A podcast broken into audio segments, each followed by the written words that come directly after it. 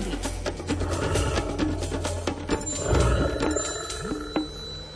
Keďže na Slovensku žije odhadom 600 až 800 jedincov medvedia hnedého, stretnutie s týmto kráľom lesa nemusí byť v pohoriach stredného a severného i východného Slovenska ničím výnimočným. Na tohto nášho najväčšieho predátora môžete natrafiť tak v odľahlom zátiši ďaleko od ľudskej civilizácie, ako aj hneď za horským hotelom či na odpočívadle vedľa diálnice, kde sa zastavili na krátky oddych. Nielen o zážitky s medveďmi sa delí prírodovedec Miroslav Saniga v knižke Rozímanie s medveďmi, ktorú vám prečíta Alfred Svan. Na výletoch do lesov, na turistických trasách, počas poznávania prírodných krás alebo zberu lesných plodov sa neraz nevyhneme stretnutiu s naším kráľom hôr. Ak chceme z oči voči medveďovi predísť konfliktnej situácii, mali by sme sa pridržiavať týchto odporúčaní. V prvom rade sa treba zbaviť mýtu, ktorý je u mnohých z nás hlboko zakorenený ešte z raného detstva, že totiž medveď je krvilačné zviera, ktoré na nás striehne za každým stromom a ktoré je pripravené nás zožrať. Je to veľký nezmysel. Pohybovať sa ticho a intenzívne sledovať všetkými zmyslami dianie v okolí, v ktorom sa práve nachádzame. Odporúčania niektorých polovníkov popiskovať si, či zhovárať sa nahlas sám so sebou nepovažujem za vhodné, keďže vtedy sa veľmi znižuje akustické vnímanie situácie z okolia. Nejakému medveďovi samotárovi, najmä v hubárskych oblastiach, kde sa pohybuje dennodenne veľa ľudí s hlasitou vravou, môžu práve spískania či vravy prasknúť nervy a tomu, čo je práve po labe, to môže poriadne zrátať. Podozrivý šuchot lístia vždy vizuálne skontrolovať na diaľku. Niekedy aj mohutný 200 kg medveď môže spôsobiť menší šuchot ako drost alebo lesná myš, ktorá sa prehrabuje v lístí.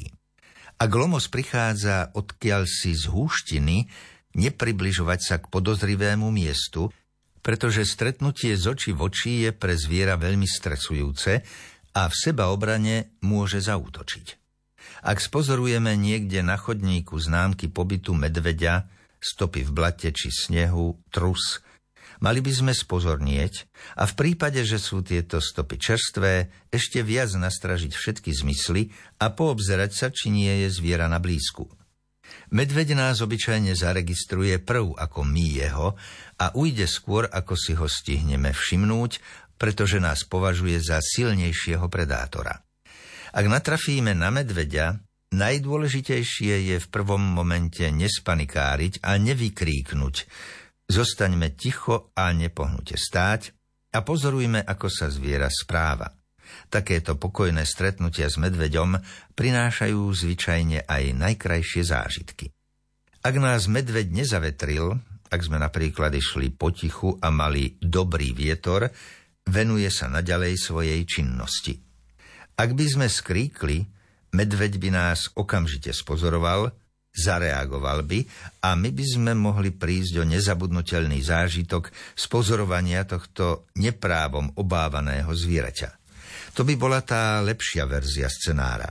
V tej horšej by sa mohlo stať, že by sme sa ocitli príliš blízko a prekročili tzv. kritickú vzdialenosť, pričom by sa medveď mohol cítiť ohrozený a vtedy už obyčajne v sebaobrane útočí na protivníka. Skôr či neskôr jeho zmysly zachytia našu prítomnosť, stačí na to niekoľko molekúl nášho potu či dychu a jeho dovtedajšie pokojné správanie sa odrazu zmení. Netreba však opäť podľahnúť panike a na smrť sa vystrašiť. Treba len pokojne pozorovať, ako sa zviera správa. Keď medveď zachytí našu prítomnosť, obyčajne sa zháči a postaví sa na zadné laby. Laik by z takéhoto správania nesprávne usúdil, že je to predzvesť útoku. Nie je to však vôbec pravda. Medveď nás iba lokalizoval ako prvok, ktorý zmenil pokojnú situáciu zmenu musí vyhodnotiť a preto sa snaží dozvedieť čo najviac faktov o narušiteľovi pokoja. Keďže viac informácií o dianí v okolí prijíma medveď z polohy postojačky, stavia sa na zadné a obracia sa na všetky strany ako rádiolokátor, A nie je to teda v nejakom prípade výzva na súboj. Keď medveď získa dostatok informácií, najmä čuchom, zrak má slabší, je krátkozraký, vyhodnotí ich a na základe toho adekvátne zareaguje. Ak sa necíti bezprostredne ohrozený, teda neprekročili sme tzv. kritickú vzdialenosť, ale len tzv. útekovú vzdialenosť, spustí sa na všetky štyri laby a pokojným krokom, obyčajne však behom, opustí kolízne miesto.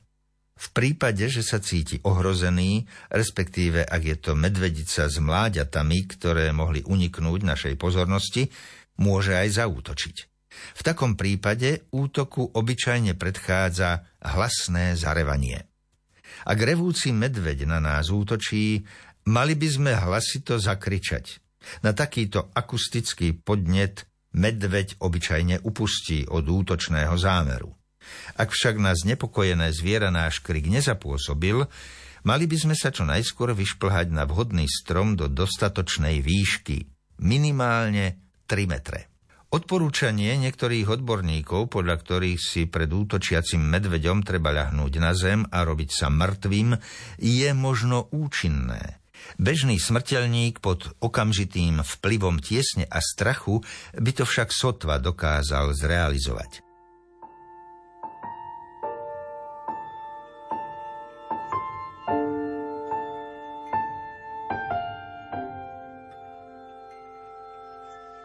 Smáli se tomu, že je jinačí, smáli se tomu, že se drží stranou, smáli se tomu, že snad ani žít jinak neumí, než bunkru pod peřenou. Zář, co mu byla dána jako dar, tak vnímal jako svoje prokletí.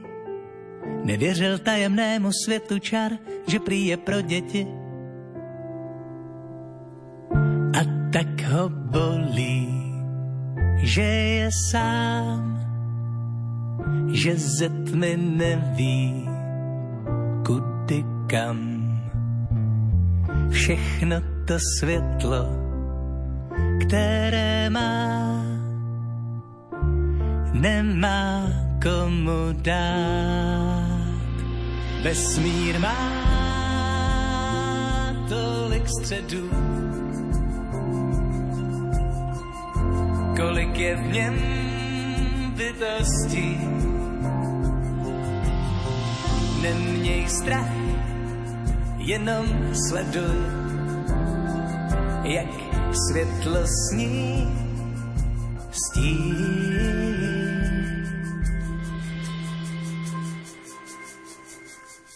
Od mala bola celkom divoká, hneď mala vymyslenú cestu vlastnú, a on jej i hneď padol do oka a ona vedela, že nikdy nesmie zhasnúť. Máš svoju rolu, ale nesmieš hrať. Len daj strach bokom mimo opony. Prítomné chvíle sú vždy akurát, kým prozreteľnosť sa ti nakloní. Už nič nebolí, už nie si sám. Ja pôjdem s tebou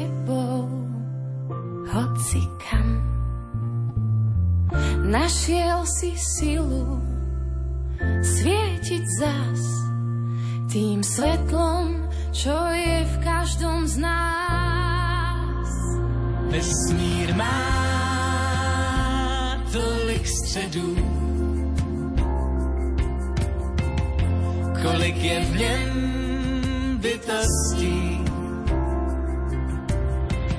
Neměj strach, jenom sleduj, jak světlo sní stí. Vesmír má tolik středů,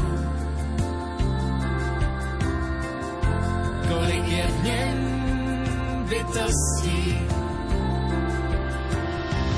Neměj strach, jenom sleduj, jak světlo sní stí, jak světlo sní stí, jak světlo sní.